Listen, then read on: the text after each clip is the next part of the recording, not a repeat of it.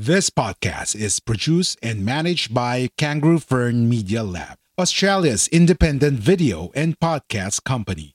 We do the podcasting hard bits so you don't have to. We make podcasts easy. Book a call at www.kangaroofern.com. www.kangaroofern.com.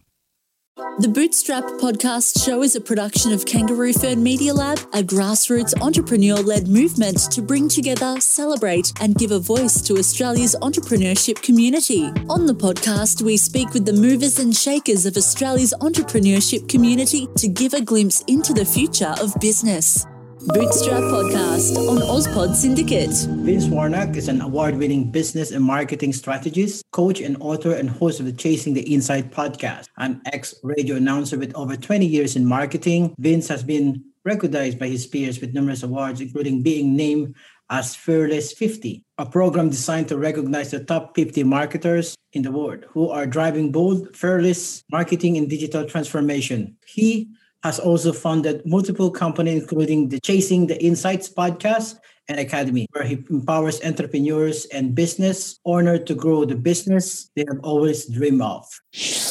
Thanks for tuning into our podcast. We love having you here, and it's our mission to bring you all the latest and greatest tips, skills, and know how to make you the best that you can be. We know that you have it in you, and we're going to show you how. Now, now, let's get started.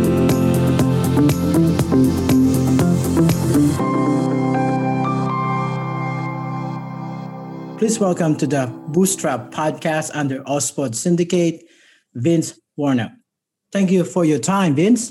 Oh, thanks for having me, Mika. I, have decided I need you to read my bio out everywhere now. So I'll just I'll just get you to go around introducing me at events. It'll be awesome. True. Yeah. So let's start by we know that most of the bootstrap audience is individual who's starting up their own business already in entrepreneurs yeah. You grow in a poverty and abusive environment. And yeah. love to hear your journey as entrepreneurs. What got you from the starting point to getting here right now? Oh my goodness, that is a good question, Mika. Um, I think the biggest thing is survival. In all honesty, like like you said, I did grow up in an abusive environment. Um, a lot of people, as you know, Miko, a lot of people see the beautiful side of New Zealand. They see all of the lovely landscapes and they see the Hobbiton and Lord of the Rings and everything. But what they don't see is a massive undercurrent of child abuse, um, of depression, of um, just just poverty, basically. And that's what I grew up in. Um, so I got to the stage at um, like growing up. I got to what we call intermediate school, which is basically ages eleven and twelve. It's like a it is an intermediary school between primary and secondary school. And uh, up until that point, home was a horrible environment for me. So home was a place where it was abusive. Home was a place where I didn't feel safe. Home was a place where I never felt valued. But school, on the other hand, was my happy place this was a place where I could throw myself into learning. Turns out I was really good at it. Um, I could flourish. I could kind of control my environment there. So that was that was kind of ages five to ten. But when I got to intermediate, I discovered something that I hadn't come across in the school environment before, and that was a bully. So all of a sudden, I had a bully at home, and I had a bully in the school environment as well, which meant that I had no safe space whatsoever. So entrepreneurship actually hit me at age 11. This was my way of surviving because I needed some form of escapism. I had nothing. I didn't have a job. Uh, I had a paper round for a few years, but oh, that was ter- terrible. you don't get much money in a paper round. Uh, so what I did instead was I discovered, and please don't judge me on this. I had no moral compass at age 11. I had no adult figure around me that could tell me things were right and wrong. But I started my first business and that business was pirating Commodore 64 video games and software because I discovered that um, because I managed to, uh, long story, but I managed to build these computer systems um, at age 10, uh, like fix these ones that were broken. I managed to sell those off to um, family of my friends and get enough money to buy a Commodore 64. And that's when I discovered, whoa, all the games and all of the software is actually on cassette tapes. And of course, cassette tapes is just basically a ferrite pattern so therefore, you can copy this. So I used to go with my friends into Porirua, where you grew up, Miko. We used to go down to the DEKA there, um, and they, where they had all the stereos, they had ones there that had high speed dubbing. So I got my friend to go in there and distract the person behind the counter. Well, I would go up, take a video game that I had hired off this company for a dollar, put it in there with some blank tapes and just quickly high speed dub a whole pile of them and then go and sell them to all my friends. And I made enough money from that to truly escape. And by that, I mean to buy a whole heap of comic books because comic books were what I grew up uh, reading. They were just my escapism. But then I also bought a TV, a VHS, uh, a TV and VHS, which I put in my caravan. I used to live in a caravan in the back of my parents' house. So that was my escapism then. I threw myself into movies. I would go down to the video store and rent all the Jackie Chan movies, uh, all of the terrible Italian ninja movies, uh, all of the science fiction I could get my hands on. So that was my first taste of entrepreneurship was basically wanting to survive, wanting to find some way to be able to provide for myself so I could escape the world that I was living in at the time. Um, I then discovered later on, by the way, that that was um, not only immoral but illegal. So I, that that didn't continue. Every company I've had since then has been completely above board. Just saying, um, but I kind of it, it really did start a, a spark inside of me, and I remember uh, after college, I worked for a truck driving company. I was a rubbish guy. I used to go and do rubbish collection and things. Um, but again, there, I was always seeing things different and looking for ways that I could make extra money, ways that I could try and um, you know earn some additional income on the side. And that became one of my focuses. I had a day job, and then I wanted to be able to create something on the side. Um, so then, kind of fast forward through a number of different employment and I then started to launch my own companies. And this is when things really started to take off for me. Um, I was then in and out of corporate life and into entrepreneurship and back into corporate life and into entrepreneurship. I would do a number of different things there until finally I bit the bullet in, uh, oh, wow, I can't even remember the year now, but it was uh, about 10 years ago, I think it was.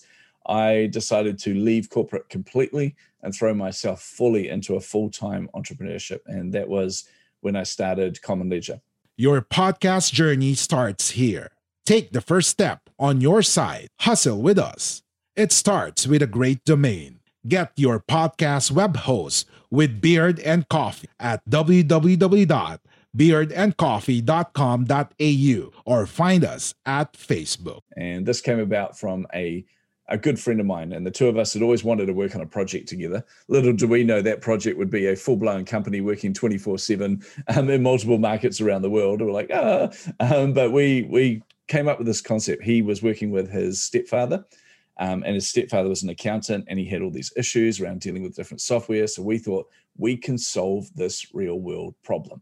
So he came to me and he said, I think there's an opportunity here. So I said, well, if we're going to do this, we do this right. So we took about, I think it was around about eight months. Don't quote me on that, but it seems like about eight months of basically doing research. So I, we would just talk to every accountant that we could. And every time that we did, it validated more and more that we had a solution that would meet a very big need. Um, so that kind of started that journey. Then we finally decided to jump in boots and all, but that would mean six months of absolutely no income. Um, I remember the conversation with my wife. Uh, we, we've decided, by the way, complete sidetrack here, we're never going to get kebabs again. Every time we go to a kebab shop, we end up making major life decisions. I don't know what it is about kebabs, but for some reason, this is what happens.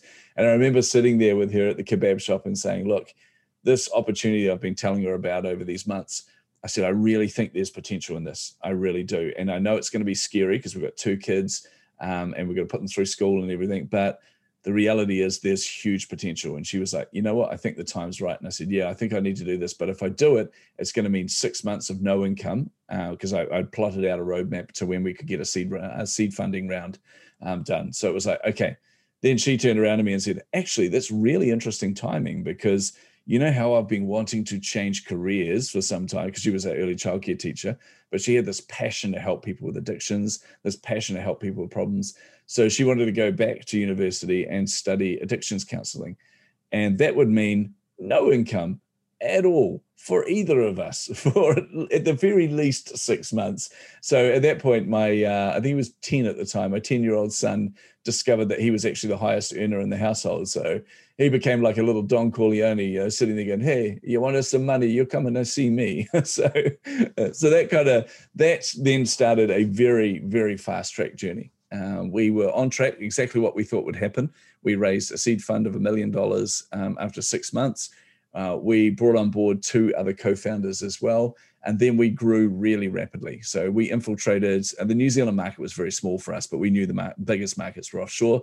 So we set up a shop in Melbourne, um, we set up office over there, and we targeted Australia, and then we were heading into the US and the UK.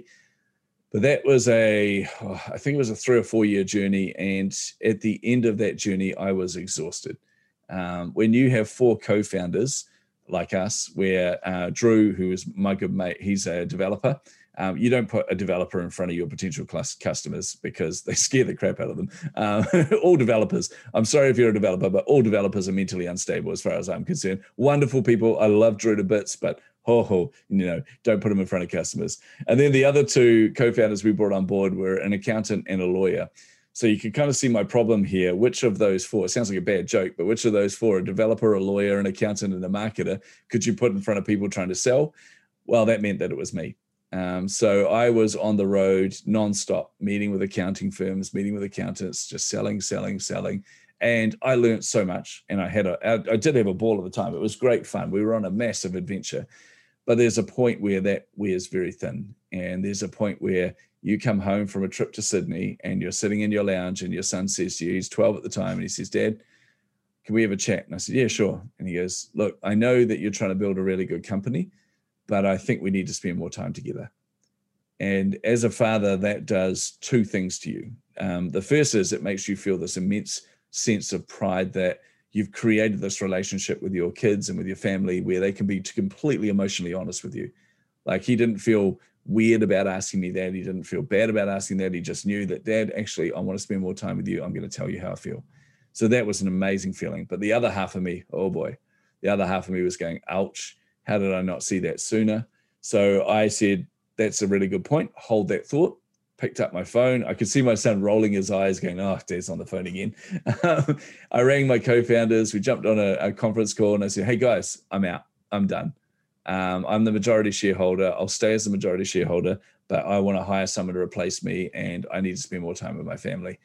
Um, so you can kind of picture the scenario. My son's sitting next to me, going, "Whoa, that was easy." And the co-founders are on the other end of the phone, swearing their head off at me. Go, what? What? And I'm going, I'll, I'll talk Monday. Bye. Hung up the phone, uh, and that's that kind of ended that chapter.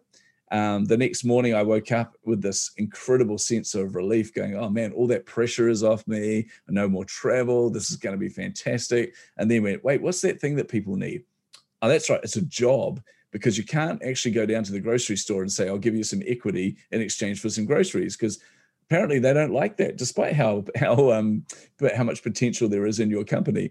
So at that point, I realized I and eventually took on the chief marketing officer role there.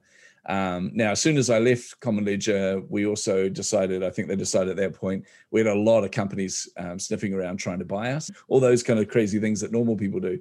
Um, so that then made me, uh, that then opened up an opportunity where I joined the team at Cigna. Like what you hear so far? Make sure you never miss an episode by clicking the subscribe button now. This podcast is possible by listeners like you. Thank you for your support. Now back to the show. Um, so this became a really good jump off point where we went, okay, let's actually have some proper negotiations. That was an emotional roller coaster. If you ever go through an acquisition, it is a crazy feeling until you see your bank balance, and then it's a really cool feeling. And then you look around for um, actual children you can sell. Um, so, so that was good fun. Um, but yeah, so then I joined the team at Cigna until January last year, so January 2020, where again after five years at Cigna, I felt that pull I felt the need to get back into the entrepreneurial space. Um, I had published my first book. I was really feeling a, an a urge, is the only way to describe it, to write my next book. So I talked to the team at Cigna and said, look, guys, um, I, I'm the type of person that I don't flourish in that environment. I don't flourish when I'm at that C suite level, even though I operate very well in there. I was getting some really good wins. The reality is, I'm far removed from the impact that I make on people. And that's somewhere that I need to be. I need to be knowing that I'm helping individuals and companies. So I made the call to leave there to focus on writing my next book. Um, so I left in January, or I think February, actually, early February 2020 um, just before COVID hit. So, oh, good timing, I tell you, man. like, as soon as that hit, I was like, phew, I got out of that in the right time. One of my one of my colleagues rang me up and just went, "You dick." I was like, "Yep, your problem, not mine." Um, but I, I left there to write my book, and then that very quickly kind of escalated into writing two books at the same time because um, apparently I'm I'm stupid and I like pressure. so writing two books at the same time. I then launched my podcast, and then accidentally fell into a coaching career and fell into helping uh, other entrepreneurs and helping businesses to grow and to pivot. Um, and a lot of that came through two things. One is when people realized I wasn't at Cigna, which meant I wasn't working 24 7, they were like, oh, now we can ask Vince for some help, which was cool. But the other one was uh, when COVID hit, which was, uh, you know, like a bombshell for a lot of businesses. And when I was writing one of the books I'm writing at the moment, um, I was interviewing a lot of companies from around the world, so in the US, Australia, New Zealand. And uh, one of the things that happened was all of them said the same thing, which was, Hey, Vince, look, we would love to help you, but our head's not in the right space at the moment. Uh, we still have all the same overheads. We still have, still have all the same costs associated with our business. But right now, we have absolutely no revenue coming in at all. And every revenue option for us has ceased. Um, when you you know feel something for these companies which i did you know these are these are just awesome entrepreneurs. They're wonderful people. And i just looked at it and said i can't leave there. I can't just go okay never mind. Get back in touch with me when you're fine i had to do something about it. So i gave up my time. I sat down. I trained uh, these two little old ladies in melbourne at a knitting cafe. I uh, trained them how to use shopify and basic e-commerce techniques and how to market themselves. And within one weekend they got their entire shop up and running online uh, 850 products, and within two weeks, we're making far more money online than they've ever made in their bricks and mortar store and through their events, which was just amazing. Um, and then some of the other clients I was dealing with were double or triple their. Do you doing this is COVID time, so it's during the pandemic right now. Yeah. Do you think it's it's a good time for individuals to start up their own business as entrepreneurs? That sense of satisfaction you get from helping entrepreneurs and helping business owners is unbelievably cool. Um, I'll, okay, I'll answer that in two ways. Um, one is looking at the landscape at the moment. Um, so one of the things that happened during when COVID first kind of really impacted uh, businesses was there was a huge influx of companies setting up online. So a number of companies going digital, a number of people where suddenly they were out of a job. So they suddenly thought, I need to start something, at least find some way of generating some revenue. So there's actually a huge influx of businesses being set up at that point.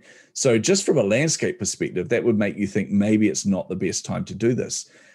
But the other lens on this is COVID has done something else really important. And as, as impact as devastating and as impacting as COVID is, there is a few plus sides to it. And I, am ever an optimist, optimist. So I kind of look at things through this lens. But one of the things I notice is COVID and lockdown basically made people take the time to look at what's important to them.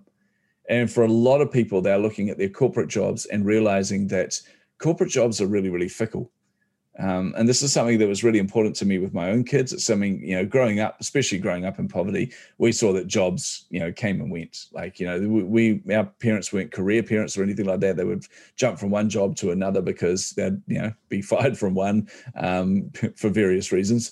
But the, you know, they would, you would see that people, we, we would have these times where, you know, parents would be out of work. We would have stress. Uh, we would have no money, no food on the table. Um, I couldn't even afford, I think it was 50 cents to do swimming lessons uh, back then, and that was too much. So I couldn't even do that at the time. So it was all these things that we had to go without because of the futile nature of this type of employment. So I was really adamant that our kids would never grow up in that environment. Um, so I, that forced me to always have something on the side, you know, always have a day job, and then always have some kind of entrepreneurial, usually two or three different things that I'm launching at the time, um, until finally taking the leap, like I said, with Common Ledger into full entrepreneurship. Um, so I, I really kind of uh, inspired the kids and made sure that they knew that they were they could create their own wealth that there was opportunities out there there was ways to be creative and both of them had their own companies from a very young age my son started a, a comic book company when he was seven um, until he was 10 and then he made modded minecraft servers and would actually charge people to come in and be admins and charge them for extra little add-ons and things like that in there Uh, and my daughter ran a dance school from when she was about, I think, 10, actually. Uh, and now she's uh, about to turn 24. She's got her own digital marketing agency. So, so that is a lesson that I think everybody needs to learn. Everyone needs to learn that you don't have to be beholden to a corporate. You don't have to be beholden uh, beholden to a nine to five job. That you actually can create your own wealth. So based on that alone, I would say absolutely, man. I think any time is a good time to launch your own business. But now more than ever, you're in a position where necessity, which is obviously the mother of all invention, but there's so much necessity there to be able to generate wealth, to keep your family fed, and keep yourself um, basically gaining and earning wealth. So, can you tell us what is the difference between you starting up during your area, during your year, being yeah. entrepreneurs, but starting up today? What's the difference? So I think a uh, long time ago, we if you are entrepreneurs, you have you have hard work. You have to be a passionate. You have to be um, believe in your product. But now yeah. today, we have latest technology. You have social media. So, what what's I think I think the biggest difference now is um, just the speed of everything. Um, in all reality, so yeah, you said there, yeah, you had to have hard work, you had to have passion. I don't think those things change. I think honestly, as an entrepreneur, if you want to succeed, um, you are going to have to put some hard work in there. You're also going to have to balance that and make sure you're looking after yourself, which is another topic altogether. Um, but also, you have to passionately believe in what you're doing. In fact, if you look at, um, there's a whole pile of studies done around success, look, particularly looking at entrepreneurs and success. And they found that there were three common traits amongst all successful entrepreneurs. One of those is an openness to learn, one of those is optimism, and the other is curiosity. So if you have those three things, then you are positioned well to succeed. Just keep seeing the positive in things. Don't just get bogged down by all the negative. Be insanely curious as to about why things work, why they don't work, why people behave the way they do, why they don't behave the way you think they would. Um, and of course, you know, just to ensure that you are always, always learning and not assuming that you know everything. So that's always been the case with entrepreneurs. But I think what's happened now with all the technology that's out there, particularly with social media, is the world has got a hell of a lot smaller. So all of a sudden, you have faster and easier access to individuals. So, what that means from an entrepreneur's perspective is you can test your theories, you can test your products, you can test your hypothesis faster than ever before by actually getting it in front of real people. You don't have to actually walk down to you know the, the bricks and mortar store and interview in, uh, individuals there. You don't have to go and do a survey on the corner of the street. You can literally put a post on social media and go guys like on linkedin i've seen this done just recently and i'm going to be doing this this year with a project but literally going out there on linkedin and saying hey guys i'm thinking of doing this who's in and you will get 20 30 people respond and say hey that sounds amazing count me in um, and then you can actually design what that looks like. Then you can build a product around that. Then you can start to interview these people, find out what it is about this that attracts them, what it is about this that actually works and doesn't work. So I think that's the biggest difference now. Um, I think that in itself, if you can tap into that, that means you are you're far better positioned now to succeed than ever before. Do you need a mentors for that? So, because a lot of uh, business owner or individual, you just okay, I got an idea. Looks cool. And then, da so then failed. So, as an entrepreneur like you, yep. do you really need a mentor to do that? Uh, uh, okay. I don't. I don't know. I'd use the word need in the sense that I know there are people that can make it out there without a mentor. However, why would you not? Um, like in all seriousness, uh, the most successful people I know. So I, I have uh, I have two coaches and two mentors.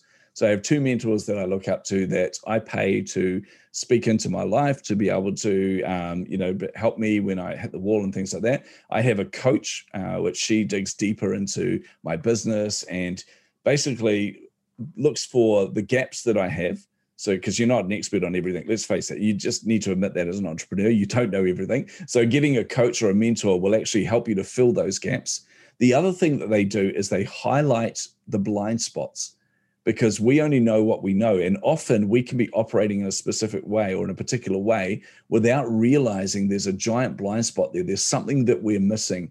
Because we obviously don't see it. So therefore we don't know it's there. And they can come in from a fresh view, from a helicopter view, looking down on it and go, actually, Vince, there is an area here you need to work on, or there's an area here that's stopping your growth or stopping your success. Um, and then the third thing they do, by the way, is, um, and this is something that most entrepreneurs don't like to admit, but we all have those days where you don't want to get out of bed or those days where you're like, you know what, I, I can't do this, man. Um, I need to go and get a proper job, or I need to grow up and be an adult now because this is damn hard. It is hard there, but they're the ones who will then take the time uh, to reach out to you, or you reach out to them, and they'll go, they'll give you perspective. This podcast is brought to you by Ozpod Syndicate, powered by Kangaroo Fern Media Lab. Kangaroo Fern is Australia's independent video and podcast management agency with a mission to help individuals and entrepreneurs to start their own podcast. So they will sit down and they'll go, actually, look, here's the evidence that's in front of you, Vince. Like, this is just a bad day. You need to keep pressing through. People are relying on what you're doing. So that is really inspiring and keeps you on track.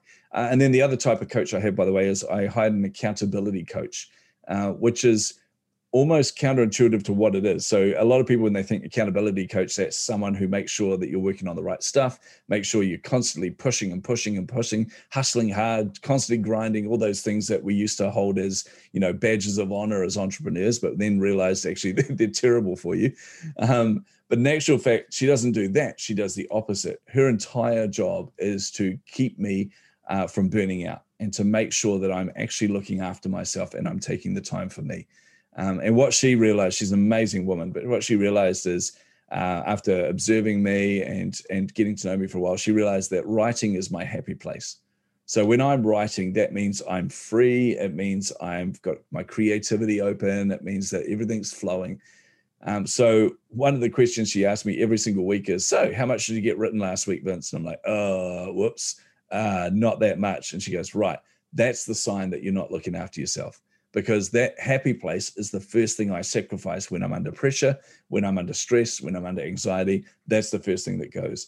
So then she's got full permission to ring my wife and say, Hey, I think this isn't looking after himself. And Leanne's like, Yep, I agree with you. I noticed this as well. And he won't listen because he's really stubborn. So let's gang up on him.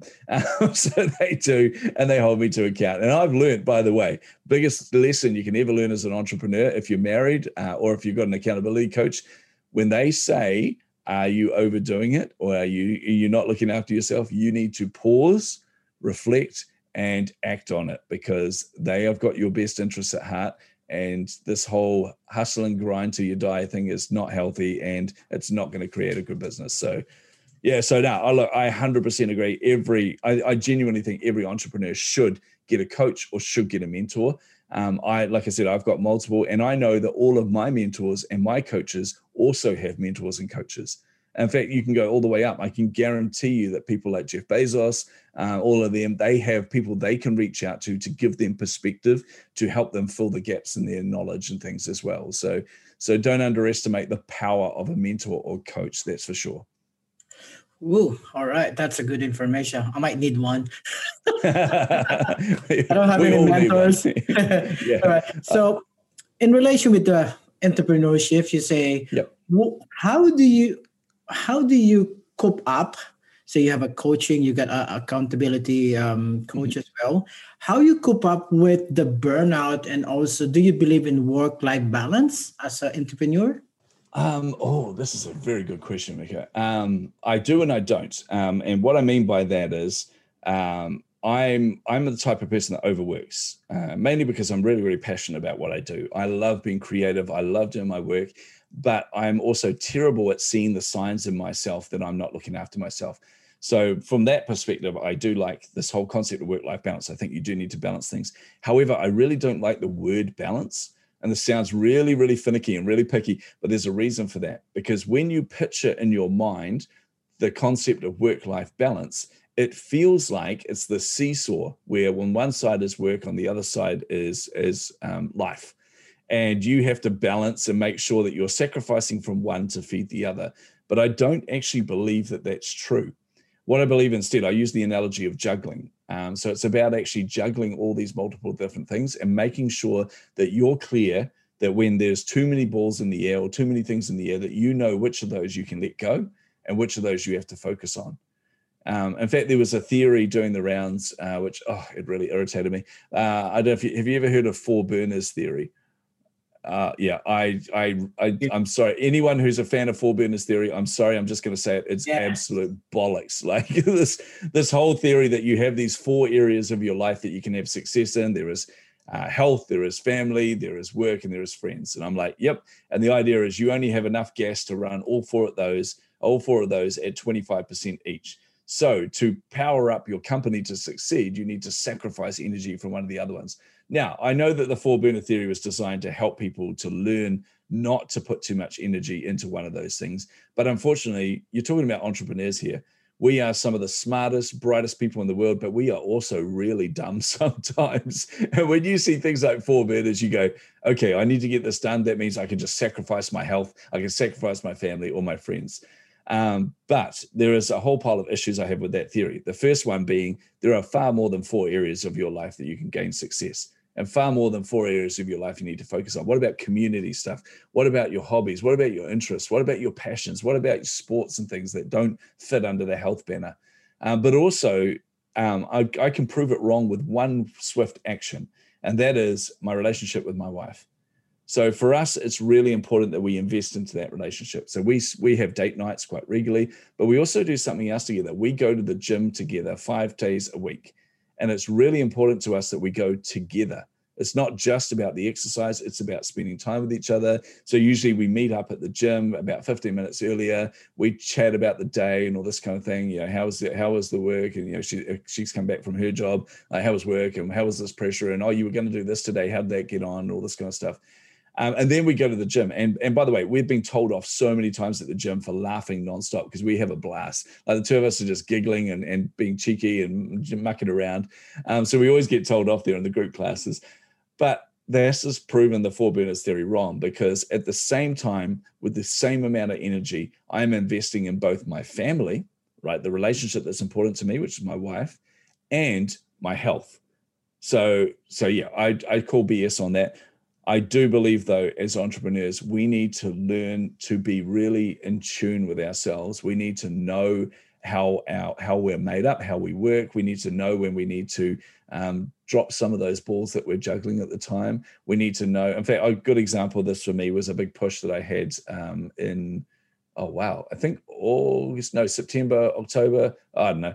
Time and time's lost all relevance for me at the moment. but, but late last year, I did a virtual summit it was called the Ultimate Marketing Strategy Summit. So I brought together 30 uh, leaders in entrepreneurship and marketing and sales together from around the world. And we had this, this online summit where we were helping to give you enough information to build your ultimate marketing strategy. But I had a big push to get all of that ready. I was doing it on my own because um, I hadn't hired anyone because I was stupid. I've remedied that since. Uh, but I was doing everything on my own. So I had this big push over a weekend. I thought, I'm just going to have to knuckle down. And this is the time where I'm allowed to drop other balls because this is a short burst of focus.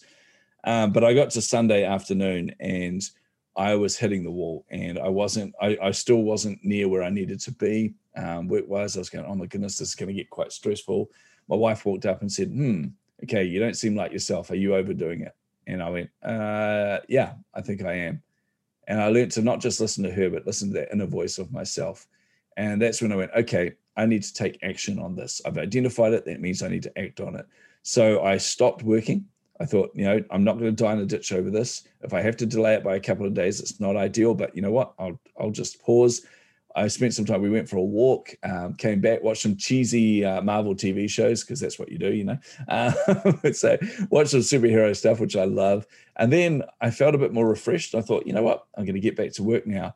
And then all of a sudden, the We are Independent Podcast Network. We are Guerrilla Podcast Syndicate. Would you like to hear your brand while supporting quality podcasts? Contact us now at advertise at Guerrilla Podcast Syndicate Com. The rate that I managed to get through work, like the acceleration increased so dramatically that I realized the more and more I was hitting the wall, the more and more I was getting burnt out and tired and everything. My pro- productivity was slowing down and slowing down and slowing down. So, actually, taking that time for myself to invest in me through going for a walk, through watching cheesy TV, all of a sudden my energy levels, my motivation, my momentum, all of this increased dramatically. And I plowed through that work. And actually, it got it done before the deadline. So, yeah, as entrepreneurs, it's not just it's not just something to think about. It's something you have to do. You have to create. I hate the word, but balance. You have to be able to juggle those multiple things, and you have to look after yourself because you are the thing that makes your company so unique. You are the thing that makes your company so special. And without you, it's nothing. Trust me. So, as you said, you don't chase the win, you chase the insight. So, yes. tell us about chasing the insight, where it came from. Oh, man. Okay, so uh, this came from necessity. Um, a lot of my things I've invented come from necessity, but um, we know we know here Common Ledger. One of the things all entrepreneurs, particularly if you're in the startup space, guys, you'll you'll know when you launch, you have no money. particularly, by the way, particularly prior to doing our seed round, uh, we were investing, we were bootstrapping the company ourselves, um, and we couldn't invest that much into it. So we were like, okay, we have to be really, really efficient, which meant that anything I wanted to do marketing wise, I had to really know that it was going to work. If I was going to invest in it, I had to prove that it was going to work. So I thought, right, the only way I'm going to be able to do this is by testing things in little increments. So rather than investing all in and going, right, we're going to run a big PR campaign in Australia, or we're going to run a Facebook ads campaign in the US, or whatever, I had to go, you know what, I'm going to test all of these different things. So that made me kind of realize that everything is, it's just like science. You need to create an experiment.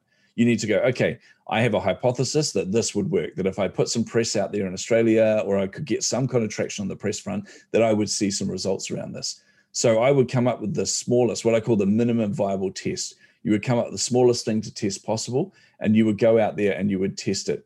And then the thing I learned very quickly was that is really soul destroying when it doesn't work. when you're looking at this going, I had a hypothesis and I totally disproved this hypothesis. It really impacts you as an entrepreneur. You're like, no, I thought this was going to work.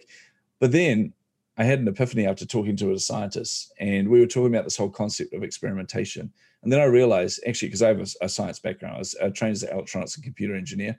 But the thing I realized is whenever we were running experiments in electronics or in, in any of science, actually, you're focused on proving or disproving the hypothesis. It's not about trying to get the gains from it. It's not about the wins. It's about being so incredibly curious that you want to know is this going to work? And if it doesn't work, why did that not work? So that's when I realized it's I have to change my thinking. I had to change the way I approach these experiments. Instead of trying to chase the winds all the time, I really had to frame it around I'm looking for information. I'm looking for those insights. I'm looking to learn as much as possible about what works and what doesn't work and about how my customers behave. And that I found gave me the, the fortitude, it gave me the confidence to keep pressing in. And even when those experiments weren't quite going the way I wanted, to keep testing and testing and testing. And what happens when you do that when you're actually chasing those insights instead of the, the gains and the wins is you have these tiny little incremental steps. And before you even realize it, those steps have added up to a giant leap upwards. And you look at your competitors, you look at where you were, you look at all these things, and you realize I've progressed so far here just off these tiny little incremental gains. So I took that learning from Common Ledger. I implemented that when I joined the team at Cigna. Um, and I said, right, we're going to. So I was in charge of all the digital channels, particularly like looking at how we could sell online. Um, and one of the things I realized is this is a framework that I can actually implement here. I can actually bring in experimentation. We can try all these different things, tweak them, look at where the challenges are, like in our sales funnel, or look at the challenges we're having on the website, and experiment with something and see what result we get. Run as many A B tests as you can, as many multivariate tests as you can, but just test and test and test. But then I realized that was a okay for me because I had the right mindset and the right frame of mind for this. But I looked at my team who were getting really, really anxious, and I remember we ran an experiment on. Uh, it was just a lead generation campaign, and one of my team had come up with this hypothesis. He had seen one of the campaigns we had earlier, and he noticed that a lot of the people that entered that competition, the way they responded was with this very altruistic kind of um, bent. Like a lot of them were wanting to do work in the communities. So he said, "What if?"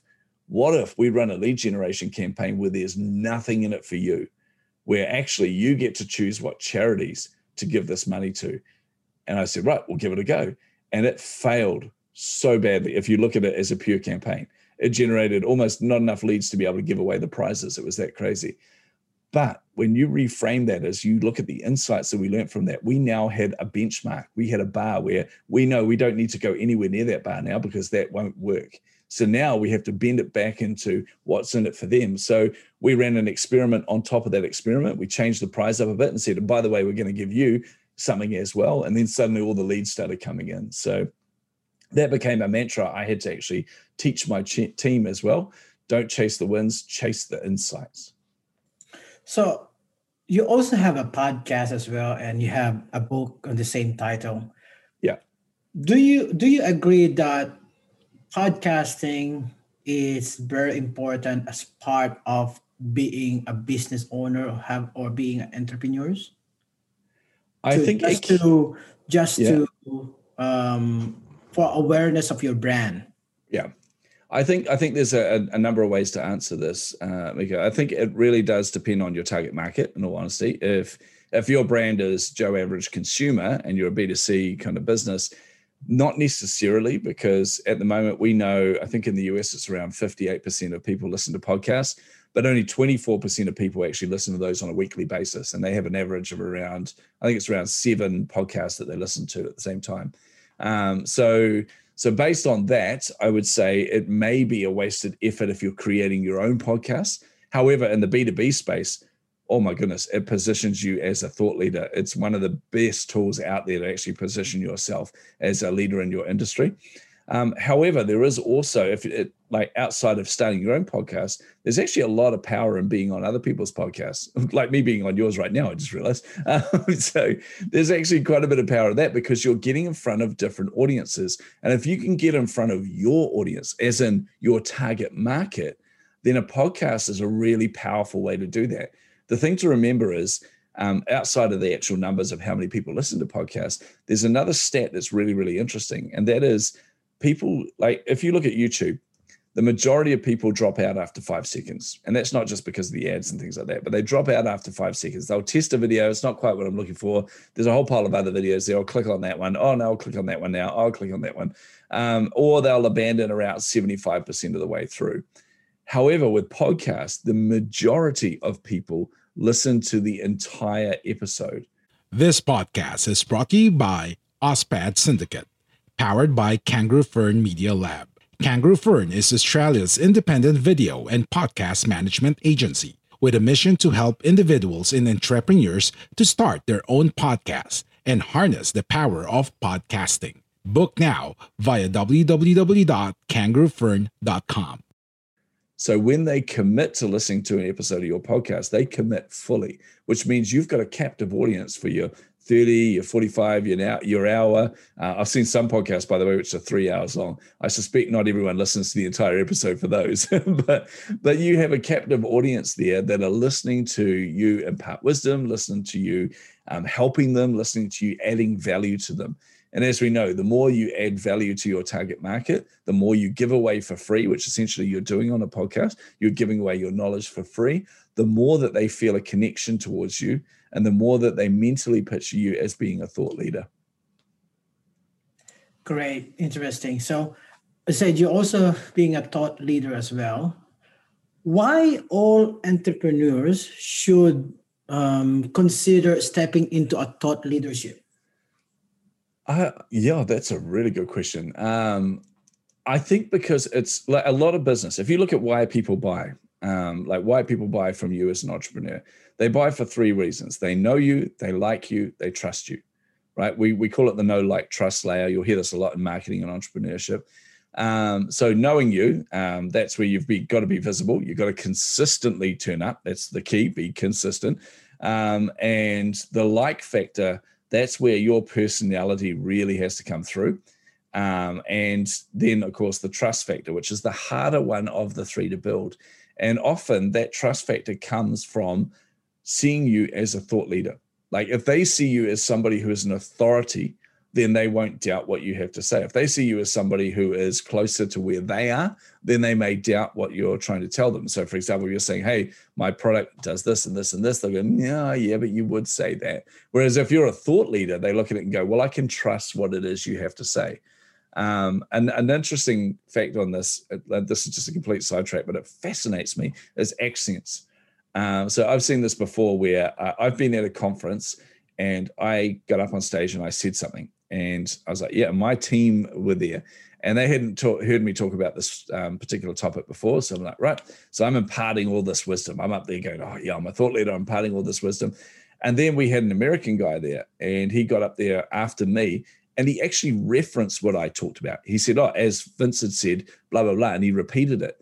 And afterwards, I was talking to my team. I said, What'd you get out of that? And they said, Oh, it's when the American guy said, and they quoted all the stuff that I'd said. And I'm like, you realize he was quoting me for goodness sake, but because he had a like he had more authority, because he had a different accent, so therefore he's not as familiar to them, and because I was someone they already knew, they they pictured what he said as being more authoritative and more accurate than what I said, despite the fact that he was literally just repeating me. Um, so I, I think it's a I think it's a really important thing. Thought leadership is something that we don't invest enough time and energy in.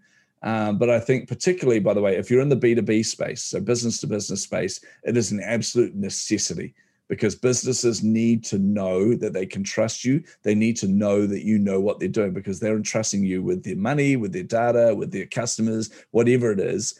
They're trusting you with that. So they need to know you know what you're talking about. So thought leadership is an absolute must. Thank you so much do you have any final advice or anything else you want to share with individual who is even a business owner or starting up a new business or a startup that that sure. might get an idea uh, yeah i think i think that the biggest thing and this is going to sound so vague at first but you've got to believe in yourself a lot more than you do um, the fact is you're an entrepreneur and you've got to understand that actually makes you something special. Like entrepreneurship is nothing to scoff at. Like, you know, we we you know often think low of ourselves or we think low of what we're trying to think, or we think, oh, this will never work or whatever. But you actually have the courage to try and create something that doesn't exist. Right. And by that I mean, even if you're creating, like, say, for example, I don't know, you're making springs. I'm just coming up with a random example now. You're making springs, and there are a hundred thousand other spring manufacturers out there but the reality is, you are the only company that has you there, that has your experiences, that has your knowledge, that has everything you've learned over your career, that has all of the scars that you have, that has your DNA, your personality, your way of operating, uh, all of those different things that make your company so absolutely unique. So it doesn't matter if there's 100,000 spring companies out there, you are the only you, which means you are birthing something that doesn't exist, calling it into existence, that is worth celebrating. So I think we don't give ourselves enough credit as entrepreneurs. We, we, we're quite harsh on ourselves. I think we need to learn to be kinder to ourselves. And we need to actually, on those days where, like I said, that we all face, and, and any entrepreneur that tells you they don't is lying, but all of us face those days where we wake up and we go, What the hell am I doing? I'm a moron. I should go and get a real job. My mum and dad were right. Or, you know, all these different, different thoughts that get their claws into our brains on those days, we need to give ourselves permission to be human. There's permission to be to have a bad day and to have a good day. That's kind of what makes us so special as, as human beings. But we also need to learn to be kind to ourselves and to back ourselves. Because guess what? The only difference between you and other successful entrepreneurs, it isn't your education right? Because there are people out there. Look at Russell Brunson. He was a high school dropout. He was a uh, dropout of uh, in his MBA. He never completed his MBA, and yet he's built a 380 million dollar company in the US with ClickFunnels, right? So what's different between him and a Harvard graduate? Uh, it's certainly not the education, you know. So, what is it that makes that so unique? Is the fact that he just consistently turned up. And even when he wasn't feeling it, even when he was having bad days, even when he was facing heaps of pressure and anxiety, he just kept backing himself, believing in himself, and turn up. So, the only difference between you and those entrepreneurs is the fact that they've actually stepped out and done it. So, you can do that too. So, I, I'm, oh man, you've you push my buttons now. I'm a firm believer. I'm going to get on my soapbox. I'm a firm believer that we need to be really kind to ourselves. In fact, I'll give you a good analogy because uh, my wife is one of the most empathetic people you'll ever meet in your life. She's just a, she's just one of the best human beings you'll ever meet, to be honest. Um, like I said, she used to be an early childcare teacher, but she so passionately wanted to help people with addictions, so passionately wanted to be able to make an impact on this world.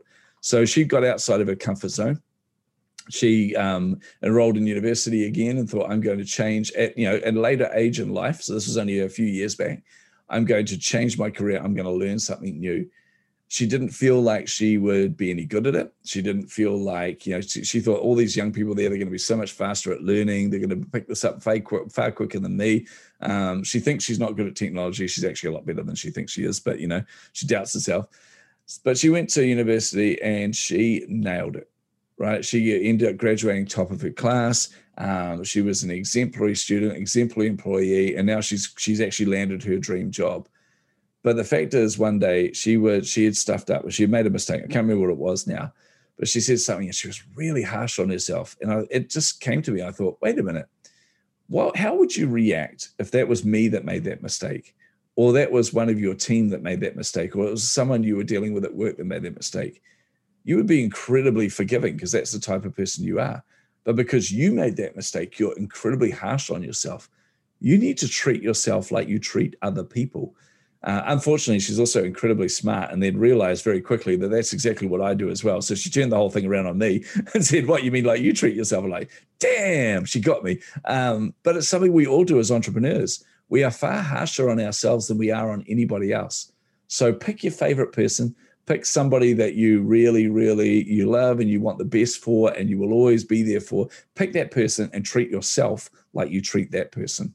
Very well said, um, Vince. Any parting word before we go? Um, no, uh, just uh, oh man, parting words. man, every time you give me a platform to talk, I love talking. Uh, I'm passionate about talking. I'm passionate about helping people. Now, look, you guys are amazing. Uh, if you're an entrepreneur, if you're thinking about becoming an entrepreneur, I genuinely believe it's a high calling. So just do it, guys. Um, I know Nike kind of stole and trademarked that sta- that saying, but I reckon we should take it back as entrepreneurs and go. You know what? I'm just going to start. I'm just going to put my foot in front of the other, and I'm just going to do it anyway. Thank you so much for that, Vin. So all the show note, all the links will be on the show notes of this podcast, and also it can be shown as well on a different uh, social media pa- platform. And also, thank you for your time, Vince. I know it's Not gonna be it's already evening on on Wellington, and yep. um, I miss Wellington. I, hope, I wish I can go back and visit my relatives there. I was going to okay. say we, we wish we could travel anywhere at the moment, but we can't. We we we're kind of pandemic free at the moment. We only have cases in managed isolation, but we can't go anywhere because even if you could get out of the country, the reality is you can't get back in. There's a huge waiting line for a waiting um, queue for getting into isolation. So oh, frustrating. I, am feeling that that need to get overseas. I've got so many clients in Australia and in the US and Canada. I just need to get in front of them and, and be there. But yeah, thanks, man. I really appreciate it. It's such a, it's so much fun being on here. I will say is one little last parting thing. Uh, we do have a summit coming up. Uh, but all those links will be in the show notes there. Um, doing another virtual summit with 30 speakers from around the world. We have some incredible talent in there. Actually, I've been blown away by that. Um, and also Academy program, which is launching. So all of those will be in the show notes as well. So how would you, if someone wanted to contact you, how are they going to contact you? I've made that super easy. the easiest way is just go to chasingtheinsights.com. Um, so that is the website for my podcast. You'll also find my book on there. You'll find the summit on there. Um, in the next day or so, you'll find my uh, the page for my academy program, which I'm launching at the end of February. But also on there, you will find the social media links, and that's the easiest way to get in touch with me. Come and join my Facebook group. Uh, it's an awesome group of entrepreneurs. They're really supportive of each other. Um, that's probably the easiest way to get in front of me but just reach out to me. I'm always always keen for a virtual coffee. I'm always keen to jump on Zoom with you to chat through your problems, to chat through when I say problems, entrepreneurial marketing problems. Like seriously, if it's a health related problems, I'm not the person you should be going to. if you've got a rash, don't come to me. I'll just go ooh. Um, but if you need some help with something, I'm here. Just reach out to me. I'm always keen to help as many people as I can. All right. Thank you so much. And also thank you to my sponsor. It's Kangaroo Fern Media Lab. It's a podcast management service who is doing everything for me. Thank you so much and see you next week for another episode of Bootstrap Podcast under Ozpod Syndicate. Thank you. Thank you for listening. Make sure to visit our website at www ozpodsyndicate.com.au, where you can subscribe to the show in Apple Podcasts, Google Podcasts, Spotify, Stitcher, or via RSS, so you'll never miss a show. While you're at it, if you found value in this show, rate and review this podcast and share it with your friends. You can also join the conversation with Ozpod Syndicate on Facebook, Twitter, and Instagram please consider on making a donation to help us keep making the podcast you love. If you have any questions, feel free to reach out to us. We are Independent Podcast Network. We are Guerrilla Podcast Syndicate. Would you like to hear your brand while supporting quality podcasts? Contact us now at advertise at guerrillapodcastsyndicate.com.